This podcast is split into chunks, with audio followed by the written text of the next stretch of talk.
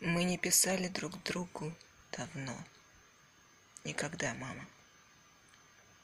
За всю жизнь ни одного письма. Драма. Вместо этого, как телеграммы, обрывки фраз холодного телефонного скрипта и разговоры.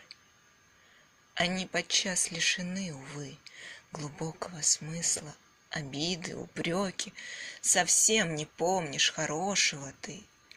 Что же делать, если хорошее памятью моей брошено в бесконечность прошедшего времени? Жаль, что мы не писали друг другу долго никогда. Я тогда бы все растерянные моменты счастья собрала. Я не знаю, когда наши сто веков к концу подойдут. Я пишу тебе, мама, глупо ждать последних минут.